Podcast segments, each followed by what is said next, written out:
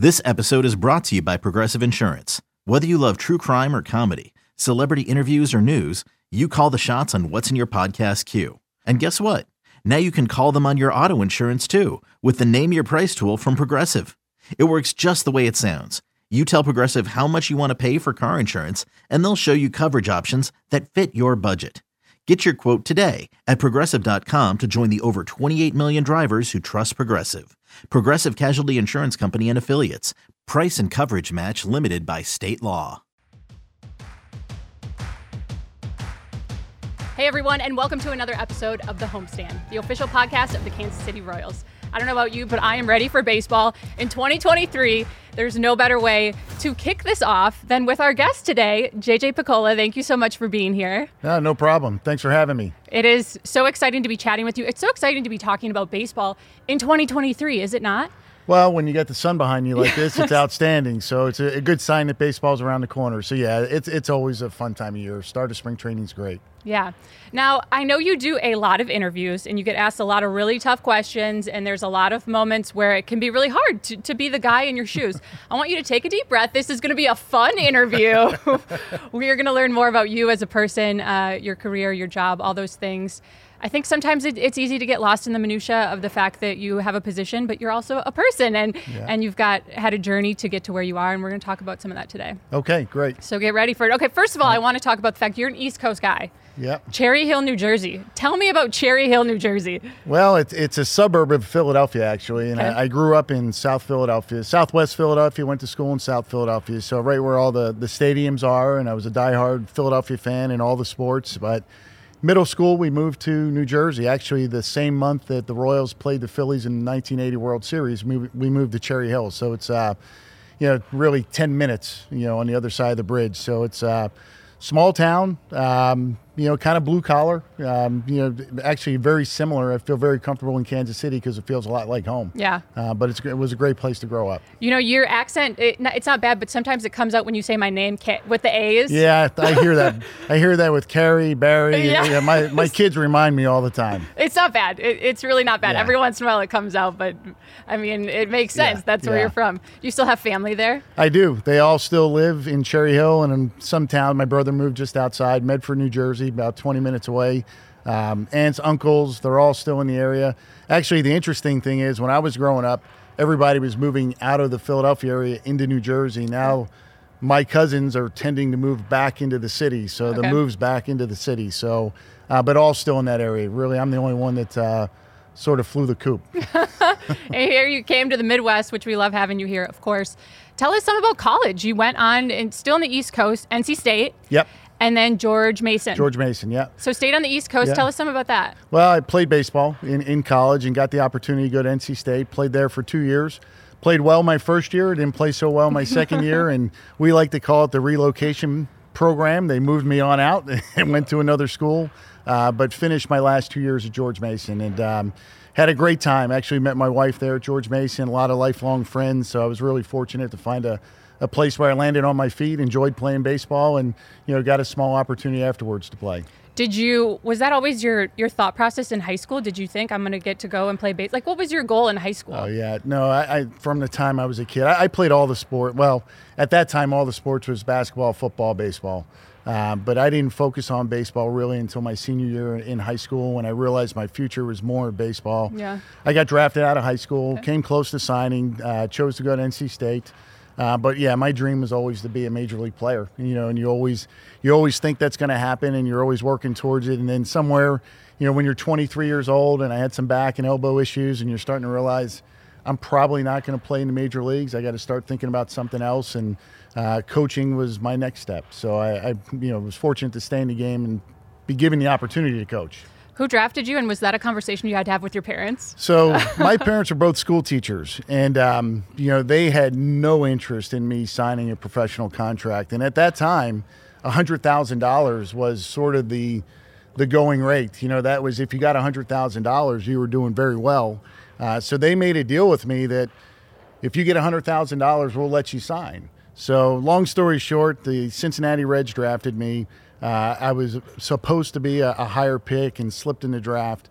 So they were watching me throughout the summer, and I remember my last American Legion game, which American Legion baseball has kind of gone by the wayside. But my last American Legion baseball game, the scouting director for the Cincinnati Reds, Julian Mock, the area scout Ray Bellino, came to my game. I played well. We sat on a park bench. I was by myself without my parents. I didn't have an agent, um, and they were offering about eighty-five thousand dollars. And I said, you know what? We may need to take this conversation to my house because I need my parents' consent.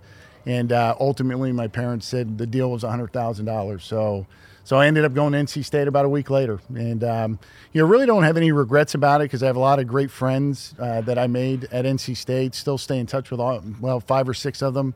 Uh, great experience there. We went to NCAA regionals. Uh, we were a game short of getting to the College World Series. So it was, it was a great experience for me anyway. And then ultimately it led me to George Mason the uh, restraint that you have. If I were 17 years old and someone sat me down and said, "I will give you $85,000," I'd have been like, "I don't need yeah. mom and dad. so let me. Where can well, I sign?" If I remember right, they had to sign as well, and oh, I don't think I was going to get them to sign. well, kudos to them for sticking to you know what what they had said. That's yeah. a tough negotiation, but it also yeah. gave you something to aim for too, didn't it? Yeah, it, it was. And and looking back on it, I, I have a much better perspective now, and I understand why they felt the way they did. Have no regrets about it. Uh, I joke with them about it. You know, who knows what, what if I had signed, what would have happened? Um, they said, well, you wouldn't be doing what you're doing right now, more than likely. So it's funny how life takes you down different roads and ultimately led me to the Royals. And I'm sure you understand their thinking now as a parent yourself, uh, you know, going through those thoughts with your kids and whether they're going to college or whatever they're doing. But it always, what our parents tried to, you know, push us into or tried to hold us yeah. back from. It makes more sense once we get older, doesn't it? It does. Yeah, they get wiser. As we get older, our parents get wiser. Yeah. So they were they were on it. Yeah. So you said coaching and, and, you know taking that next step when when you kind of realized that maybe playing wasn't going to be your long term you know path. What what was that thought process like? Was it something where you're like I'm going to do this right away, or did you think about it some? Like where what went through your head? No, you know I, I was I, I, ended up I got drafted again by the Reds. Uh, same scouting director uh, drafted me again three years later. Uh, I chose not to sign again. That time it was all my choice mm-hmm. um, not to sign. And then the following year I went back for my senior year Played one year in the Yankee system. I, I drafted, I, went undrafted, okay. signed after the draft. Um, but there I, I, met Rob Thompson, uh, who's the manager of the Philadelphia Phillies now. He was the, one of the coaches on the short season team I was with.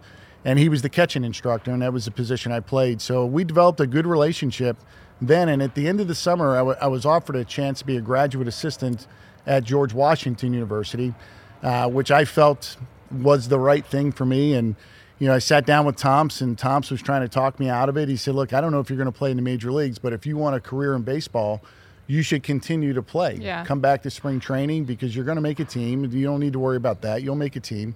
Um, but you know, when I really evaluated a chance to get my master's degree at a great university uh, get my feet wet as a coach. I just thought it was too good to pass up, and ultimately I took that opportunity. I don't, you know, Scott Sharp, our assistant GM, would give me a hard time. I, I didn't actually retire because you don't if you don't play long enough, you're not actually retiring. So I I quit. so. Um, but I but I went to George Washington, which is right obviously in Washington D.C., and had a great time there. Two years, learned a lot. Uh, Jay Murphy was the head coach. Uh, he gave me a lot of opportunity from recruiting, coaching catchers, coaching hitters. Uh, and really, at that point, I thought I, I want to be a head coach in yeah. college. That's what I want to do. So that transition was kind of seamless for me because, again, I, I knew where I was as a player. Yeah. I understood the, the end was near, um, but this was a chance for me to start on a new path. Yeah do you still keep in touch with that same guy who drafted you twice? That says a lot about you as a person that he you said no and then he came back and was like, "We want you again." Well, well one of those scouts. This is kind of odd. So the Cincinnati Reds, um, you know, when you go from New Jersey down to North Carolina, the area scout in, in North Carolina uh-huh. came by and said hello. His name is Paul Falk.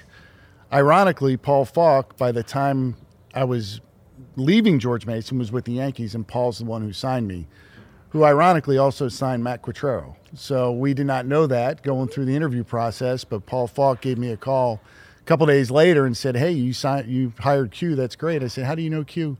He said, "I signed him." What a small world! Yeah, it was really, really odd. But Paul Falk, he's still scouting with the the uh, San Francisco Giants, okay. and I'm thankful. And he ended up being my first supervisor when I went to scout he went he came over to, to the Braves, and I ended up being his.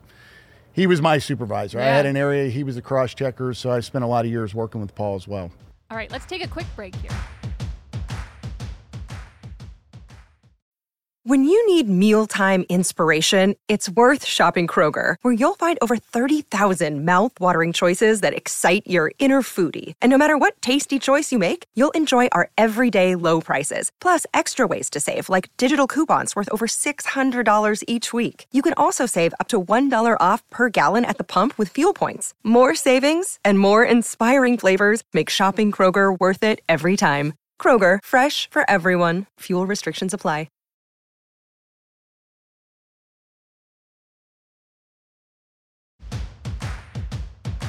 Now you you mentioned before coaching. I wanted to coach. I wanted to coach, but what you're doing right now isn't isn't necessarily coaching. So somewhere the, you know the paths diverted and, and one opportunity led to another, and it, it led you Yeah. more down the baseball ops road.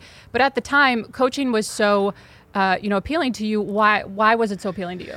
Well, I, I love being on the field. Okay. I love the competition. Uh, I love seeing players get better.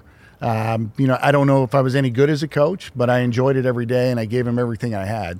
Um, you know, the college world and coaching is very different than coaching here in professional baseball. Um, recruiting's involved, uh, working with parents and, and making sure that they feel comfortable with where their son's going, and even when they're there, that they're comfortable. Uh, it's it's different here. It's 100% baseball. You know, we still have relationships with parents, but it's very different uh, than when you're coaching in college. Um, so I just I just enjoyed being on the field. And a couple years ago, I had the opportunity to get back in uniform with the Royals and be a field coordinator, which I loved. You know, I, and it was great because I had a lot of great coaches around me, and I was more coordinating, putting schedules together, uh, not specifically coaching hitters or catchers, but I was back in uniform, and that was a lot of fun as well. For some reason I feel like there's a lot of catchers who who play and that for some reason translates into being a good coach. I've you know a lot of them here even uh, you know have been catchers. Yeah. You were a catcher yourself. What is it about that position do you think that helps you be a better coach? Well, this is kind of funny. Uh, so my grandfather, who didn't play baseball, I remember I was seven years old. You're playing t-ball and you're standing in the outfield and you're picking dandelions and all that stuff. he said, you know, you need to catch because you're the only guy. And he was, a, ironically, a Cincinnati Reds fan and Johnny Bench. He said, Johnny Bench gets to see the entire field. You're you're the only one facing the field. And it kind of stood out with me. I, mean, I was seven years old, so however, 45 years ago, I still remember him saying that to me. And uh, once I got back there catching, of course, in t-ball, there's nothing to do with catching. But once it became kid pitch, you know, I started catching right away, and that's all I ever really did. I probably played maybe 10 games at first base, maybe two or three in left field or third base, but every other game I was catching. And, and it just gives you that perspective. You, the ball's hit to the fence, right center field, left center field. You see all the action behind. You see the shortstop and second baseman going in a double cut. You see what's happening with the third baseman and the first baseman. You're the only guy on the field Yeah. that has that perspective. And I was reminded of that. A coach that we had who was an outfielder, who was a manager, first time managing, he played his out, outfield his entire career. And I said, What's the hardest part for you? He said, I don't know what's going on behind me. And now, as a manager, I have to see what's going on behind. I have to stop watching the ball. I have to see what's going on behind the ball. Yeah. As a catcher, you had that perspective every play. Yeah, that's so interesting and so true. It's almost like a, a quarterback position, so to speak, because the pitcher rotates out. There's always a different pitcher, but you know the good catchers. Even you see Salvy, he controls the game. Oh, but, you know he's kind of there quarterbacking, for Yeah. lack of a better term, and, and the good ones are really able to do it in a way where, like, when the catchers like got it all going on, we're we're doing fine. Like, Yeah, yeah. Well, and you, and you have that pitcher catcher relationship Yep. too. So you feel like you are a coach on the field. Yeah. I mean, the, the pitching coaches, the managers, they have their cues that they're going to, you know, verbally tell the pitcher, Yeah. but you have the ability right there all the time to have that communication with them. Yeah. So you do get a little bit of a feel what it's like to manage a game as well. So I want to talk more. You were in college doing your your college things, got your master, like you said. And when did you make the transition to pro ball? Because as as you said, there's a big difference between the two. You know, coaching at that college level and then moving in, you know, to working in pro ball. Yeah, so I, I was um, I, I'd spent the two years at GW, then I went back to George Mason and coached for three, and it was during those years. And, and when you're coaching in college, you're recruiting, so you're Yeah. running you're running in the same circles as the scouts are, the 30 major league teams. So I developed some relationships along the way. Start asking questions. Why do you enjoy this? Uh, what's the upside with scouting? Uh, but it really wasn't until I, I was about to accept a job at East Carolina University as the associate head coach. And I got a call from Dayton Moore. And he said, Hey, look, we have a scouting job open. We got a scouting school uh, that's going on in Florida next week. My wife and I were in North Carolina on vacation. We were planning to go to Greenville, North Carolina, so she could see East Carolina's campus. And I ended up calling that head coach back and said, Hey, I got an opportunity to go to a scout school, and it's a friend of mine, and I think I need to at least hear what they have to say. And after two days of a 10 day program, I said, This is what I want to do. Yeah. The tough part was, um, from a financial standpoint. I would have been a lot better off. Uh, and my wife was nine months pregnant with our first child. So trying to explain to Nicole why we're taking a $27,000 a year job versus 80 or whatever Yeah. it was was not the easiest conversation. Uh, but what it did do, it allowed us to stay close to family. Yeah. So instead of moving to North Carolina, we were in Northern Virginia at the time where Nicole and her mother uh, lived, and we eventually moved to New Jersey. So there were there were some benefits, but financially it didn't make a whole lot of sense. But um, from a career standpoint, uh, it it made sense to me, and and I just have always had this attitude: whatever you are, be good at what you're doing, let things take place, and just trust that you're doing the right thing. And ultimately, it was the right thing for our family. Now, in just like the two or three stories you've told me, it's apparent to me, and just in the little bit I know you as a person, you have a really strong intuition. I mean, uh, when it comes to not playing, that was an intuition call. Your your buddy told you, he's like, you're going to make a team. Just play, and you something told you not to, and then with this job as well, like going to your wife and saying that, Yeah. intuition. I mean, where does that come from? That's such like an intangible thing. Well, you know, it, it's I never thought about it like that, but you know, your your heart kind of tells you Yeah. what's right and what's wrong. And uh, I, I've never made any decisions based on finances. It's Yeah. just not. Happiness is more important than what your checkbook says. Um, so I just have always lived by that. Um, you know, and fortunately, it allowed you to just make decisions with a clear mind and, and not worry about things that aren't that important. Um, but you know, I like intuition better than you know gut feel or whatever else you might say. But it it's worked out pretty well. When you say it like that, you make it sound so easy, but you got to give yourself more credit because there are so many external Yeah. things coming in, whether it's uh, you know mentors or parents or, or friends or just anyone else. So when you say it like that, you make it sound like oh well duh, but it's so hard to do it, Yeah. and you've been able to do it. Well, I think if you if you listen to the people that you trust, Yeah. hear what they have to say, um, and the best thing for me, I've had people around me that tell me the truth, Yeah. um, so it helps you have more clear thoughts, um, work work through those tough decisions. But when you take all the information in and you listen well, you know you're not always going to make the right decision, but more often than not, I think you'll you'll come out on top and at least not have any regrets. Yeah, one hundred percent. So you made that choice and, and started in scouting. You were starting your family very young at the time, and you've had a lot of different positions. What have you learned from all of those different things that have taken you to where you are now? Because you're, you're not a scout anymore. I mean, but what you've learned there is probably still so helpful for you today. Yeah, I, I've again been really lucky to be around a lot of really good baseball people, whether it's coaches or scouts. And the positions I had early on, so an area scout, you're you're almost like an independent contractor. You know, I'm, I would, at the time working for the Atlanta Braves, mm-hmm. but the 29 people I was around were the other clubs in my territory. Yeah. Rarely did I spend time with people in the Braves organization, Yeah. other than annual meetings, draft meetings, whatever it may be. Uh, so that that's a very different job. Uh, but then once I got into the front office with the Braves, um, you know, I was given the great advice of, hey, just sit back and listen. There will come a time where it's time for you to speak. So that first year, when I and I got into player development, which I really, as a scout, I never really thought about can I be a coach now on on the professional side. Yeah. I just figured my path was going to be scouting. Um, but when I was given the opportunity to be the assistant director of player development with the Braves, uh, we had a really good run going. We won 14 straight championships. Um, I got exposure to guys like John Schuerholz, Hall of Fame general manager, uh, Frank Wren, who went on to be a longtime general manager. Dayton was in the front office. But then, more so in, in my specific job, times like this, spring training, we were around a lot of legendary coaches, guys who had developed Chipper Jones, Andruw Jones, Tom Glavine, John Smoltz, you know, all those guys Yeah. that are, you know, either in the Hall of Fame or soon to be in the Hall of Fame. Um, so it was hard not to listen. Um, so I just sat in the back of the room and, and took it all in. And about a year and a half later, it started to feel like, okay, I have some things to contribute here. And it was just sort of a slow drip. And I was never in a rush to get anywhere, never had any real great aspirations to do this or that. I just figured, you know, my path will be determined by the job that I do. And fortunately, we had a lot of success with the Braves, and other opportunities came. I feel like people need to take notes. This is like a master class on how to mm-hmm. like do. You know what I mean? Right. Just listen, take it mm-hmm. in.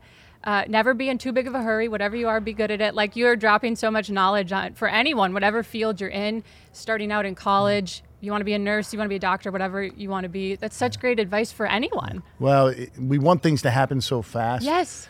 But life goes fast. So if you're just patient there's plenty of it's like going through it now with my my oldest son's 23 and he's at a crossroads now am i going to keep playing or not and he's talking about like real life stuff which is great you need to think about that but it's don't speed it up yeah. you don't need to speed it up you're you're 23 years old take your time with it you'll know the right things to do and and what path you may want to take, but let it come to you. Don't force anything. Yeah. I was just lucky to be in positions where I didn't have to force anything. Yeah, but you stood back, you, you took things in, and then you were ready to produce when you needed to yeah. produce. So much of that is like being a baseball player in that clubhouse. You know, they start in, mm-hmm. on the minor league side, and the the goal is to just do your best yeah. every day. If that best gets a little bit better, eventually you get to the major league side yeah. and then you do your best every day. And so there's so much of that that translates yeah. for these guys even on the field. Absolutely. And, you know, what's really difficult for minor league players is to not look what's ahead of them. Yes. You know, if you're an A ball and you're a second baseman, you're looking at what the second baseman in double A is doing. Mm-hmm. And now you're looking at what the triple A second baseman somebody signs a long-term contract well that's my position so how am i going to fit you can't get caught up in yeah. that you just got to take care of today and keep getting better you know we don't like saying this a lot but we'll say it um, there's there's a reason there's 30 teams and there's 780 players any given night that are the elite of the elite mm-hmm. we want you to be a royal in the major leagues but understand that your calling may be some somewhere else might be with another team but if you get caught up in what's ahead of me you're not going to take care of what's in front of you. Yeah. And that's a message we consistently share with our players. Which you did when you were with the Braves. You were taking care of things there. And then you made the jump over to the Royals. So there was a transition there. I'm sure at the time you probably thought you'd be with the Braves maybe your whole career. Well, we, we had moved to Atlanta, yeah. and we were maybe two and a half years into the move. Loved living in Georgia. Uh, the warm weather, we didn't have to deal with the change of seasons, all those things that when you grow up in the Northeast, you, you part of why I went to NC State, you know, it was same same thought process. Um, but then the opportunity came to, to go to Kansas City and be a part of something that was a, a total rebuild. Um, the organization was coming, you know, going through some tough years. Um, you know, Mr. Glass wanted to make a commitment to scouting and player development. Our background, there were a handful of us that came from Atlanta. Our background was scouting and player development. Uh, but we just had a clean slate here, and we could build it out any way we wanted to build it out. It was an exciting time. It was intimidating, you know, working with um, – you know, at the time we probably had 150 employees on the scouting development side, working with 150 people we really didn't know. There were a few that we had some relationships with, um, so it was it was different. And at the time, I, I was 06, so I was 36 and didn't have that much experience. Um, but it was a lot of fun to do it and, and to plan how are we going to get from point A to point B and what's our first step, what's our second step, what's our short term vision, what's our long term vision. Uh, so it was an exciting time. That it was the August of 06 when I first came over, but it was really getting into spring training of 07 when that all took place. All right, let's take a quick break here. Another day is here, and you're ready for it. What to wear? Check. Breakfast, lunch, and dinner? Check. Planning for what's next and how to save for it? That's where Bank of America can help. For your financial to-dos, Bank of America has experts ready to help get you closer to your goals. Get started at one of our local financial centers or 24-7 in our mobile banking app. Find a location near you at bankofamerica.com slash talk to us. What would you like the power to do? Mobile banking requires downloading the app and is only available for select devices. Message and data rates may apply. Bank of America and a member FDIC.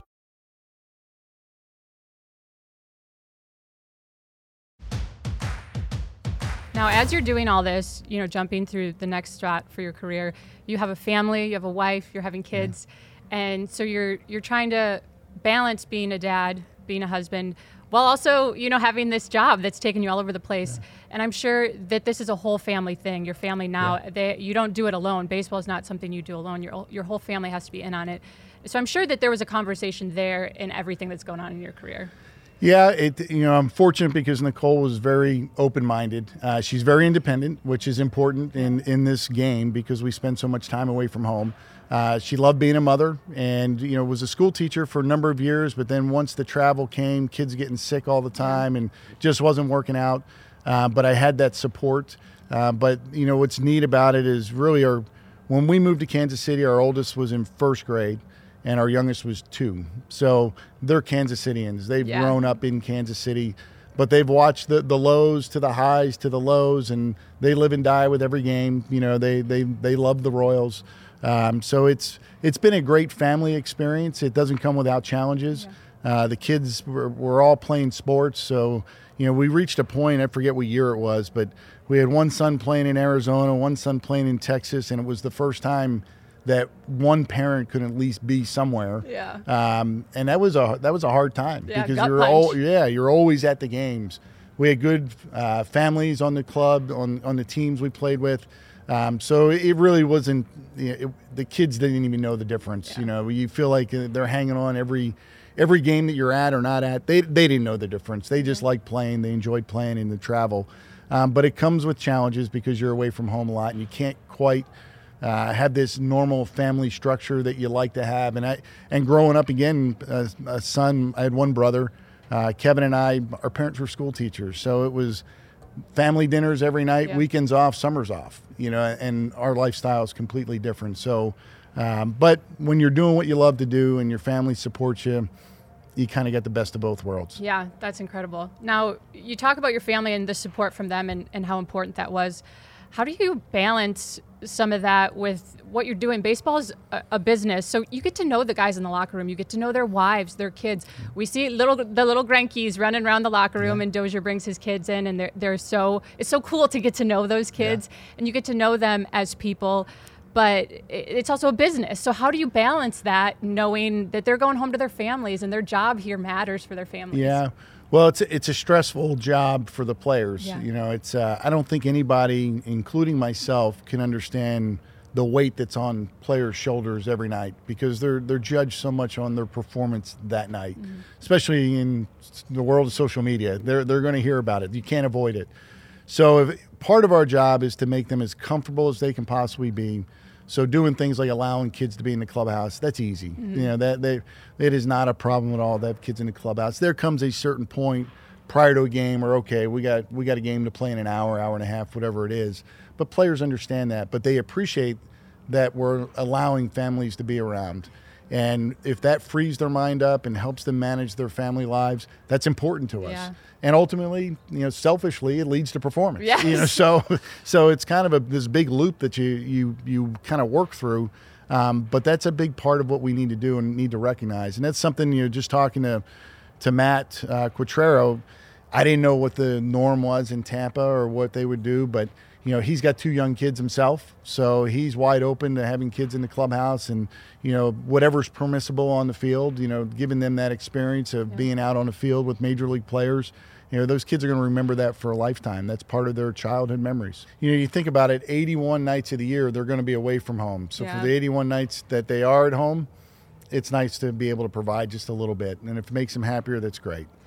I want to hear some from you about what it's like scouting, seeing, drafting these guys when they're 17, 18, 19, 20, and then watching them grow as players, mature, and turn into men. Yeah. And I know we talked about this, uh, you know, in the dugout last season about Hosmer and, mm-hmm. and and those guys, and they were just they were so young when yeah. when they came to us, and and watching their careers develop and and watching them have kids and, and become people. Yeah. It's got to be so rewarding. It is, and, and um, you know, going through those years where we, you know, were winning in 14 and 15, and just to see the national stage that they stepped up on, it, it's hard not to reflect on whether it's being in Hosmer's house before we drafted him, uh, talking to Moose when he hit one home run in the first half of his first year, and he thought his world was ending.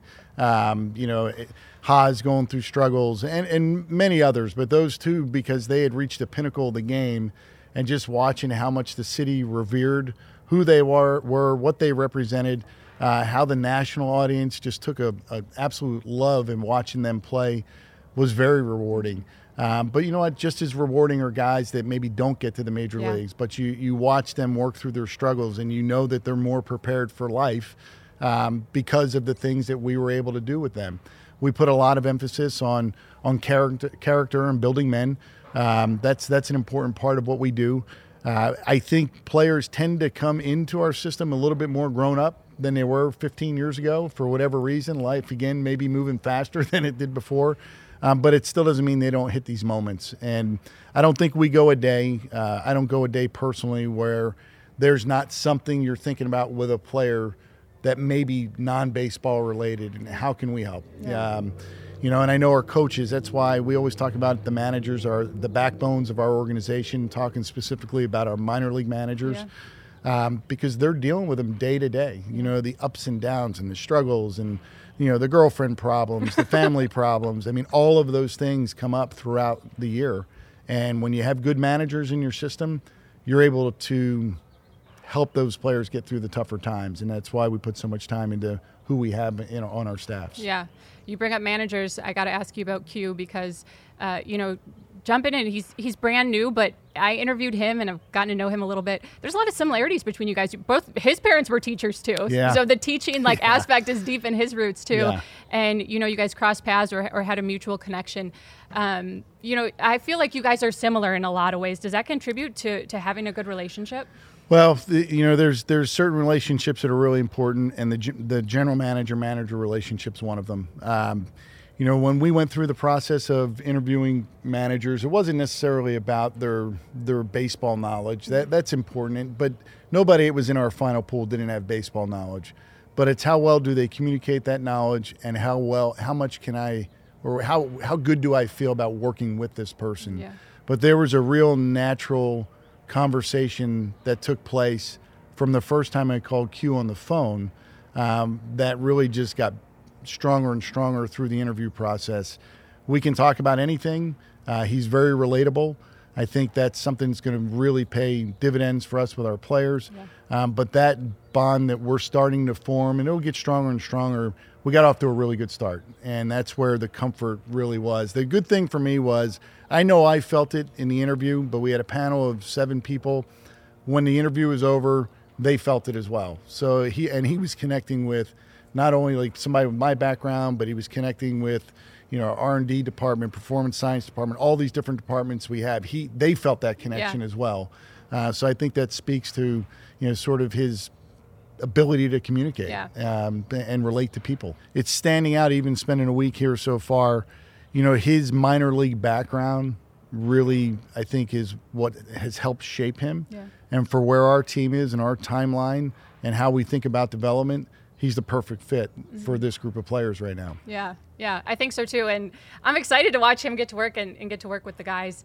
You talk a lot about listening in this. How important and how important is it for a leader to be a good listener? And I think that's such an aspect of leadership that you embody, and I think Q is going to embody as well. Yeah, no, I, I think it's if I had to list out what are characteristics you need in great leaders, listening would be at the top or right near the top. Yeah. I mean, you, you have to hear what people say.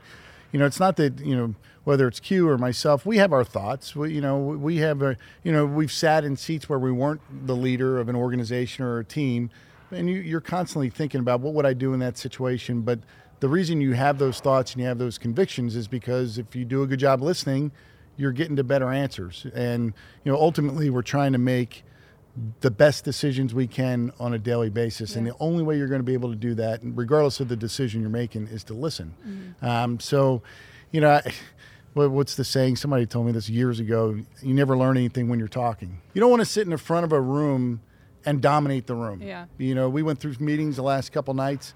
The, they were some of the best meetings I've ever been a part of because everybody was talking. Yeah. It- Q said very little. I said very little. The people that are going to be coaching our it was pitcher pitchers meetings. Mm-hmm. They were doing all the talking, and we were doing a lot of listening, but also a lot of learning. Yeah. A- And, when you listen, you learn. I would love to know what advice you would give your 20 year old self.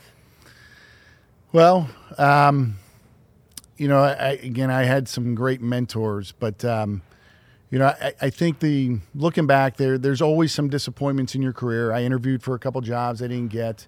Uh, there were some jobs that maybe I was interested in that I wasn't considered for. Um, just in some ways, don't put too much into it. If you just if you just really focus on what you're doing right now, uh, there's a there's a reason why you'll end up where you're going to end up. And if this job doesn't work out or that job doesn't work out, don't worry about it. Okay. And also, um, you know, I've already spoke to this, but you know, give it time. You know, you don't have to move fast. And there were times, even though I felt like I managed it well, there were times you wanted things a little bit quicker. Uh, but when you when you start looking to the next job, you're not doing your current job well. And there were times in my career that you know I didn't manage that well. So that would be my advice. You know, focus on what you're doing right now, and good things will happen down the road. All right, we're going to finish off with some lightning round questions. Okay. Are you ready? Yeah. These are super serious. So, Okay. what is your favorite TV show to unwind from work? What do you watch?